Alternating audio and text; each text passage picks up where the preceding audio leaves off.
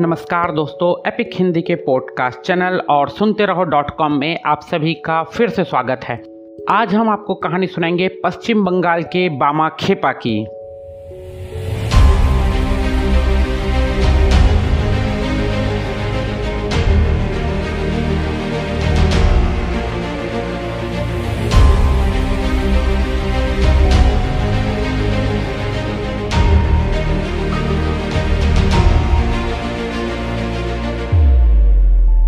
पश्चिम बंगाल के एक गाँव में बामाचरण नाम के बालक का जन्म हुआ। बालक के जन्म के कुछ समय बाद उसके पिता का देहांत हो गया। माता भी गरीब थी, इसलिए बच्चों के पालन पोषण की समस्या आई। उन्होंने मामा के पास भेजवा दिया। मामा तारापीठ के पास के गाँव में रहते थे। जैसा कि आमतौर पर अनाथ बच्चे के साथ होता है, माँ और बच्चे दोनों के साथ अच्छा व्यवहार नहीं हुआ। धीरे धीरे बामाचरण की रुचि बाबाओं की तरफ़ होने लगी। गाँव के मसान में आने वाले बाबाओं की संगत में रहते रहते बामाचरण में भी देवी के प्रति रुझान बढ़ने लगा। अब वह तारा माई को अपनी बड़ी माँ कहते और अपनी माँ को छोटी माँ। बामाचरण कभी शमशान में जलती चिता के पास जाकर बैठ जाता तो कभी हवा में यूँ ही बातें करता रहता। ऐसे ही वह युवा अवस्था तक पहुँच गया। उसकी हरकतों की वजह से उसका नाम बामाचरण से बामा खेपा पड़ चुका था। खेपा का मतलब होता है पागल, यानी गाँव वाले उसको आधा पागल समझते थे। उसके नाम के साथ उन्होंने पागल उपनाम जोड़ दिया था। वे यह नहीं जानते थे कि कितनी उच्च कोटि के महामानव उनके साथ हैं। भाद्रपरस मास की शुक्ल पक्ष की तृतीय तिथि थी, मंगलवार का दिन था।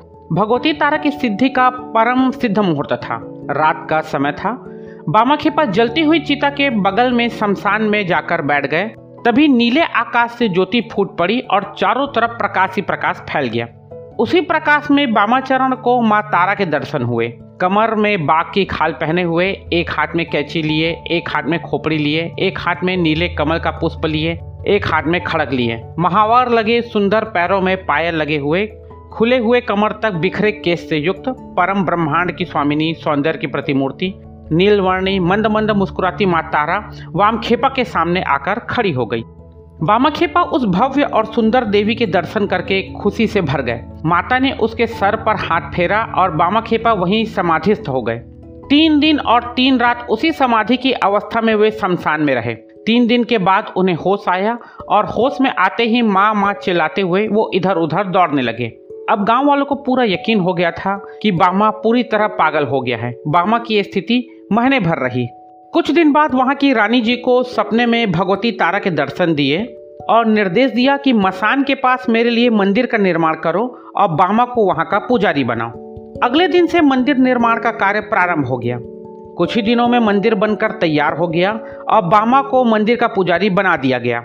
बामा बेहद खुश हो गए क्योंकि उनकी बड़ी माँ अब उनके साथ थी। रानी द्वारा बनाया मंदिर मतलब मोटे चढ़ावे की संभावना। अब ऐसे मंदिर में एक आधे पागल को पुजारी बनाना बहुत से पंडों को रास नहीं आया। वे बामा खेपा को निपटाने का मार्ग खोजते रहते थे। बामा खेपा की हरकतें अजीब अजीब हुआ करती थी। कई बार वह दिन भर पूजा करता, कई बार दो दो तीन तीन दिन तक पूजा ही नहीं होती थी। कभी देवी को माला पहनाता, कभी खुद पहन लेता। इनमें से कोई भी प्रक्रम पुरोहितों के हिसाब से शास्त्रीय पूजन विधि से मैच नहीं खाता था। यह बात उनको खटक रही थी। फिर एक दिन ऐसा हुआ कि प्रसाद बना। प्रसाद बनने के बाद जब मंदिर में पहुँचा तो देवी को भोग लगाने से पहले बामाचरण के मन में विचार आया कि इसे चक्कर देख लो, यह माता के खाने लायक है भी कि नहीं।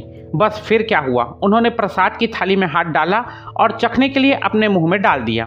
चखने के बाद जब सही लगा तो बाकी प्रसाद उन्होंने माई को अर्पित किया। इतना बड़ा अवसर पंडित कहाँ छोड़ने वाले थे? उन्होंने बवाल मचा दिया कि देवी के प्रसाद को बामा ने खा लिया है, इसे जूठा कर दिया है। जूठा प्रसाद देवी को चढ़ा दिया है। अब देवी रुष्ट हो जाएगी, उनका प्रकोप सारे गाँव को झेलना पड़ेगा। उसके बाद भीड़ तंत्र का बोलबाला हुआ और गाँव वालों ने मिलकर बामाचरण की कस के पिटाई कर दी और उसे शमशान में ले जाकर फेंक दिया। मंदिर पर पुरोहितों का कब्जा हो गया। उन्होंने शुद्धिकरण और तमाम प्रक्रियाएँ की। उस दिन पूजन पुरोहितों के अनुसार संपन्न हुआ। उधर बामा खेपा को होश हुआ तो वह माई पर गुस्सा हो गया। मैंने गलत क्या किया जो तूने मुझे पिटवा दिया? तुझे देने के लिए पहले खाना स्वादिष्ट है या नहीं, यही तो देख रहा था। इसमें मेरी क्या गलती थी? मैं तो तुम्हें स्वादिष्ट भोग लगाने का प्रयास कर रहा था और चाहता था कि तुझे अच्छा ही प्रसाद भोग में लगे। अगर स्वाद गड़बड़ होता तो उसे फेंक कर दूसरा बनवाता, लेकिन तूने बेवजह ही मुझे पेटवा दिया। मैं अब तेरे पास नहीं आऊँगा। ये सब बातें शमशान घाट में बैठकर बामाचरण ने माँ को सुना दी और वहाँ से उठकर चला गया जंगल की ओर। जंगल में जाकर एक गुफा में बैठ गया। यह स्थिति बिल्कुल वैसी ही थी जैसे अपनी माँ से रूटकर बच्चे किसी कोने में जाकर छिप जाते हैं। बामाचरण और तारामाई के बीच में माँ और बेटे जैसा रिश्ता था। यह रिश्ता बिल्कुल वैसा ही था जैसे एक अबोध शिशु और उसकी माँ के बीच में होता है। अपने शिशु की व्यथा तारामाई को सहन नहीं हुई। उसी रात रानी को तारामाई ने फिर स्वप्न दिया। क्रोधित माई ने रानी को फटकार लगाई। तेरे पंडे पुरोहित ने मेरे पुत्र को बुरी तरह से मारा है। मैं तेरा मंदिर छोड़कर जा रही हूँ। अब तुझे और तेरे राज्य को मेरा प्रकोप सहन करना पड़ेगा। अगर इससे बचना है तो कल के कल मेरे पुत्र को वापस लाकर मंदिर की पूजा का भार सौंप, वरना प्रतिफल भुगतने के लिए तैयार हो। एक तो तारा माई का रूप ऐसा ही भयानक है। क्रोधित अवस्था में तो सीधी सरल माता भी काली से कम नहीं दिखाई देती। रानी हड़बड़ाकर पलंग से उठ बैठी। रानी के लिए रात बिताना मुश्किल था। उसने सारी रात जागकर बिताई। अगले दिन अपने सेवकों को दौड़ाया और मामले का पता लगाने के लिए कहा। जैसे ही पूरी जानकारी प्राप्त हुई, रानी अपने लाव लश्कर के साथ मंदिर पहुँच गई।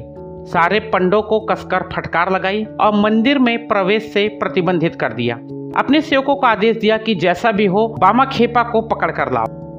नमस्कार दोस्तों, यह है बामा खेपा की कहानी का एक छोटा सा भाग और आगे की कहानी जारी रहेगी। आप हमारे साथ बने रहिए एपिक हिंदी के पॉडकास्ट चैनल या आप विज़िट कर सकते हैं डब्ल्यू पर। आगे की कहानी जारी रहेगी, हमारे साथ बने रहिए।